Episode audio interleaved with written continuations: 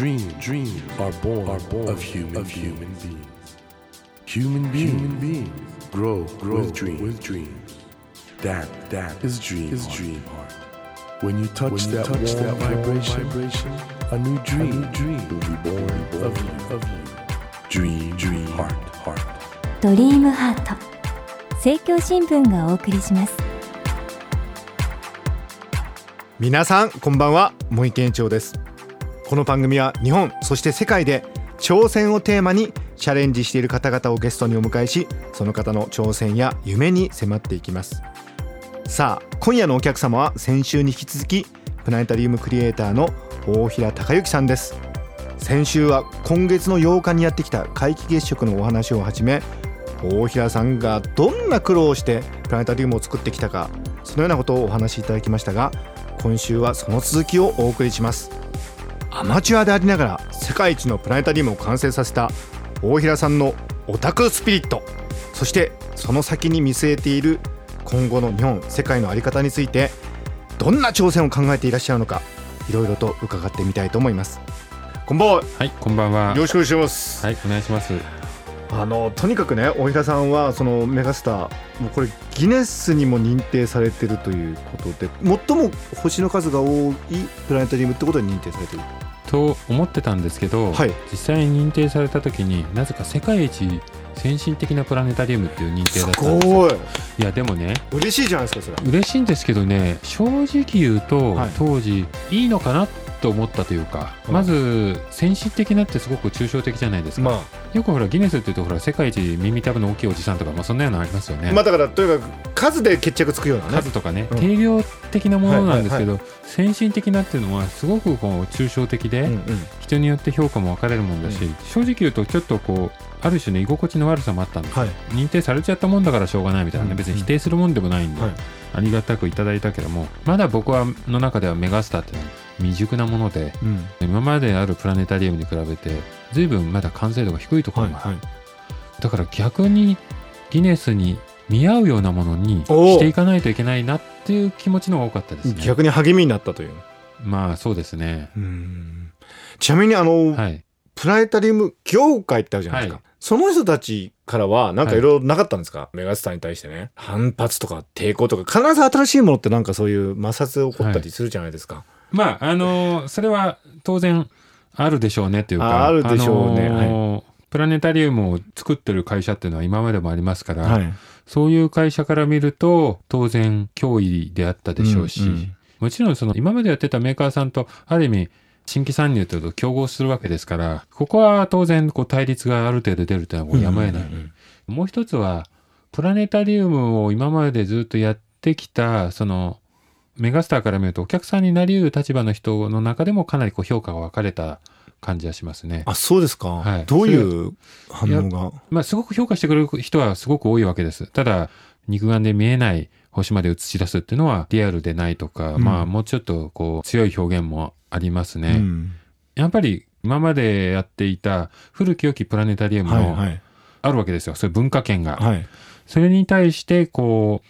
石を投げ込んでしまったっていう感覚はあるんですよね。だから当うん然そういう波紋が起きて、今まで古き良きプラネタリウムを愛してた人たちから見ると、ちょっとその文化を土足で踏み込まれたように感じる人もいたでしょうし、それも僕も理解できますね。僕もなんかそういう意味で古き良きプラネタリウムを愛着があった一人なので、はいはいはい自分自身、昔のプラネタリウムの方が味わいがあってよかったなって自分自身思っちゃう瞬間とかもあったりとか、うんだからそこのジレンマっていうのはありましたね。あのプラネタリウムっていうと僕はい。やっぱり、あの渋谷はい。にあった後藤プラネタリウム、ねプラネタリウム、はい。あれなんかのイメージが強くてなんか30分ぐらいこうやってショーを見るみたいな、はい。ああいうプラネタリウムのあり方はあるじゃないですか古き良き、はい。でも大平さんはきっともっといろんな可能性見てるわけですよね。うん、でも僕はね、あんまりそこの文化をガラッと変えたいと思って作ったというよりは、はい。ただ、ああいうものを自分でも作ってみたかったっていうのが原動力なんですよね。プラネタリウムははよく通われてたんですか？そんなしょっちゅうじゃないですけどね。でも、たまに行くと真ん中の投影機があって、そこのメカニズムがかっこよくて、そこで映し出される星空、音楽とともにね、夕日とか出て、割とこのクラシックタイプのプラネタリウムの上映が好きだったんですよ。はい。あ夕日が綺麗ですね、うん。星が出てきましたみたいな。だからそれを逆に自分で作りたいっていう気持ちが強かったんですね。うん。ところが実際作ってみると、その古き良き世界よりもなんかそれと全然違う分野にうん引っ張られてって、うん。まあそれはそれで面白いなと思ってやってたらいつの間にかそういう目新しい存在になんとなくこうベクトルが向かっていったうん。という気がしますね。今新しい動きとしてはどういうのがあるんですか？えっ、と僕自身ですか、はい。メガスターもだんだんこう進化して星の数を増やすっていうのはもう一段落して、うんうん。今度は例えば風景ときれいに融合させるとかね、うんうんうん。メガスターも含めてみんなプラネタリウムってそうなんですけど星とこう映像とか両方映すとうまくそれ合わないというかそのうん。例えば星空にこうビルとか重ねて映ったビルに星が透けて映っちゃったりするわけですよ。はいはいはい。だからそういうのをこうしっかり出せるように星の一個一個を全部自在につけたり消したりできるようにするとか。そういうような新しいタイプのプラネタリウムを作って。でそれを今年の夏に上映してうん。12K っていう解像度のねデジタル投影と一緒にこう出したんですけどそれがすごくヒットして、うん。多分次世代のプラネタリウムの一つの柱になっていくだろうなえそれはなんていうモデル名？それはね名フュージョンっていうフュージョン？はい、昔ながらのメガスターの技術とのその融合という意味なんですけどもデジタル投影とのね。でそれがこう今まで星の数を増やしたっていうところがメガスターの一つの目玉だったんですけどもそれの次に続くまあ2番目のヒットとしてまあうまくいったので手応えを感じてますね。スカイラインをいろいろ設計できるってことですか？もう自由にできます。それは例えばこうう飛行機とか空を抜けていくと星空の中で綺麗に影ができたりとかあと雲の晴れ間からねあーいいですね。星空が覗いてくるとか。それどうやってるんですか？それは、えー、と真ん中の投影機から映し出す星の数ははい。逆に極端に減らして、うん。それ以外のほとんどの星をデジタル投影によって再現するんですね。その代わりデジタルの解像度を上げる。まあそれが実はメガスターと全く逆のアプローチなんです。はいはい星の数をうーんと増やしていったっていうのがメガスターだとしたらフュージョンは逆に世界一星の数の少ない投影機を作ってうんデジタル映像を使ってこう全体の星空と映像を完成させるみたいな。まあ説明するのはちょっとややこしいですけどもそんなような感じでやったのが僕が思っていたように世間の反応は良かったですね。ということはもうコンピューター制御とかそこら辺がどんどんコンピューターグラフィックスも含めもうグラフィックスの塊ですね。進化してるってことですよね、はい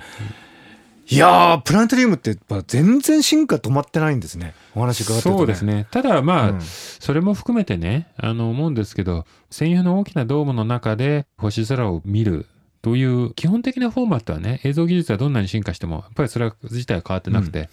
でむしろ僕がもう一つ興味を持ってるのは見る環境自体をもっと広げていくこと。例えばプラネタリウムバーっていうのがありますけどもそういうバーでメガスターの星空を見られるとかあるいは寝室とかね。はいはいはい。あのホテルのラウンジとか病院とかそういうふうに科学館の教育設備として大きなドームがあるっていう、うん。その基本的なフォーマットでそこで決まった時間になるとこう上映を見て誰かが作ったプログラムを見て終わって帰ってくっていうよりは例えば好きな時間だけ寝っ転がって見られるとか自分の部屋で楽しめるとか。まあ家庭用プラネタリウムっていうのはもうすでにやってますけども。そうですね、はい。あれの僕も買いました。あ、ありがとうございます。あの、ホームスターね。ホームスターはいあれもすごくヒットしたんですけども、ああいうように、プラネタリウムを見られる環境をもっと広げていくっていうのが、うん次のテーマですね。うんはい大平さんといえばね星の王子様のが中心ですけどいろんな思いがあるっていうのもね僕もいろいろ知ってまして、はい。どうですか最近の日本の状況とか？うーん、僕はね、その、プラネタリウムとか天文学を扱ってるうちに、やっぱり、こう、文明というのをね、まあ、いきなりあの話を聞くいやいいじゃないですか文明のあり方、はい。やっぱりその未来っていうのはよく考えるんですね。最近は他の星にこう惑星が見つかったりとか、地球に似たような惑星がこうたくさん見つかってると。はいそうすると、地球みたいな星って多分たくさんあるわけですね。うんで、そうすると逆に不思議なのは、なんで宇宙人って来ないんだろう？なんでなんですか、そこはね、かなり天文学者たちは考えていて、うん例えば、地球みたいな星は少ないとか、あるいはその遠くから飛んでくるのは難しいとか、いろんなこと言う人がいますけども、平均寿命が実は結構短いんじゃないかと。で短いからその同じタイミングで出会うことが難しいんじゃないかと。それって結構シリアスな話で。そう人類もちょっと滅亡の危機があるってことですねうーん、まあ、こういう近代文明ってどこまで続けられるのかなってのを思いますね。今、僕らの身の回りを見てみると、うんまず決定的な要素としてやっぱりエネルギーと資源。これが続かないことには足りなくなってきてるとはい。僕らが今この暮らしをしていて、で、よく科学技術の進化っていうのが、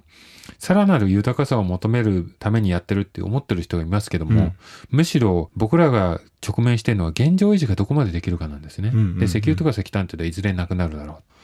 う。で、どんどん環境も変わっていく。そうすると、いつまでこんなことをやっていられるだろうかと。うんこれから100年後、1000年後、1万年後ってどういう風になってんだろうとかっていろいろ考えるんですよね。そうすると、特にエネルギー問題っていうのは僕は関心がありますね。はい。はい。やっぱりそういうエネルギーの問題でも何でもそうですけども、こうも物事って相入れない、どんなものでもプラスとマイナスの面はいはいはいがありますよね。だからそこをどうやってこう、種々選択していかなければいけないかって、もっとみんなで知恵を出し合ってやんなきゃいけないなっていうふうに思うんですよね。エネルギーにしてもどういうエネルギーをどう使っていくのかとか。これにはこういういい面があるけど、こういう悪い面もある。うん。あるものはすごく良くて、あるものは全部ダメだとか、そういうような、なんか白黒を二分するような議論って未だにすごく多いなって気もするし。。うん。で、あと、そのリスク、何かをこう、チャレンジするっていうのは必ずリスクを伴ったり、あるいはチャレンジでもなくても何でもそうですけども、そのリスクに対してすごく過敏になりすぎて、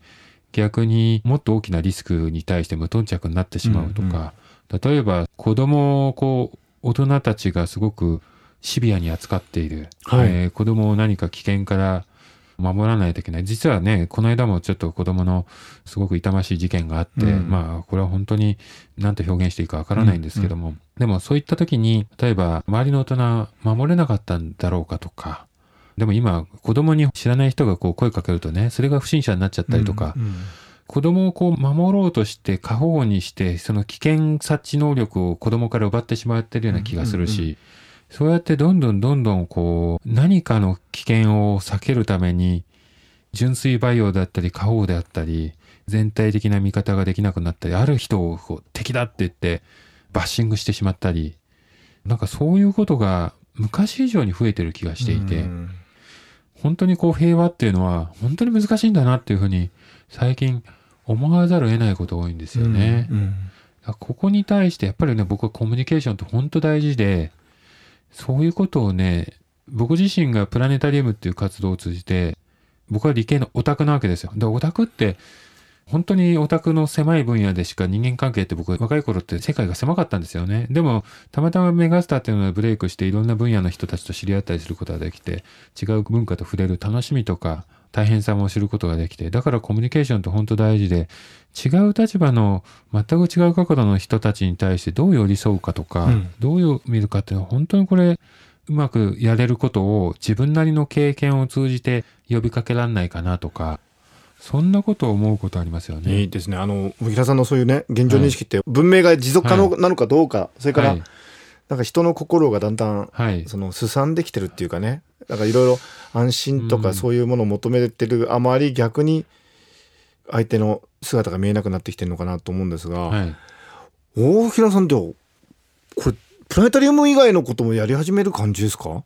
あの本当言うとプラネタリウムばかりに興味あるわけではないですね。ん。もちろんプラネタリウムってとてもいいツールで、はい。でも綺麗な星空を出すじゃあうんそれを何のためにやってるかっていうこともありますよね。うん。例えばエネルギーとかね。うん。エネルギー産業に自分自ら参加してみたいという気持ちもありますし、ただまあ、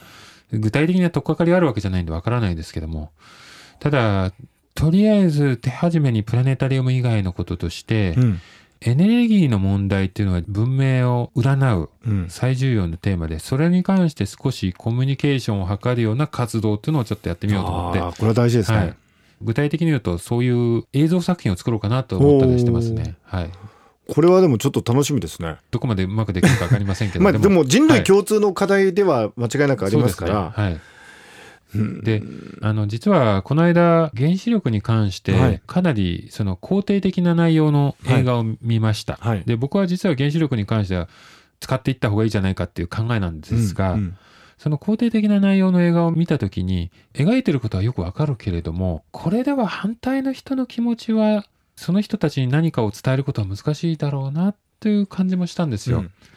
やっぱりこう、両側の視点に立って、なぜ反対してる人がすごく恐怖心を感じていて、子供たちの命を守ろうと思って、ちょっとこう、極端なね、はいはい。あの行動をする人もいるんですけども、はいその反対運動をやる人たちにも、やっぱりそれなりに理由があってやってるわけですよね。だそれをちゃんと見ないと、ただ合理的にね、いや、日本のエネルギーはこうだ、こうだ、二酸化炭素が出ないんです、どのこうのっていうことだけ説明しても、信頼関係がないと、なかなかね、意味がないんですね。はい、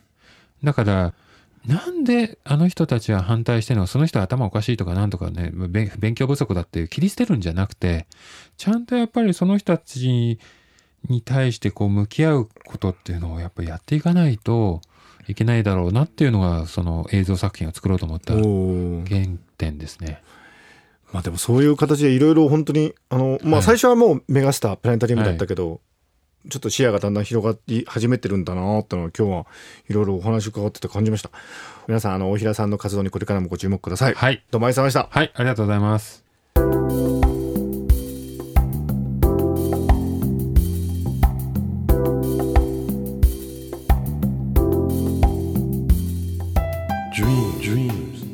Be seen, can't be seen with a naked, with a naked eye. eye. But we sure but can, we sure live, can our live our dreams. Dream, dream heart is in you, is in you, and it will make, it will make a brand, a brand new, new you, you.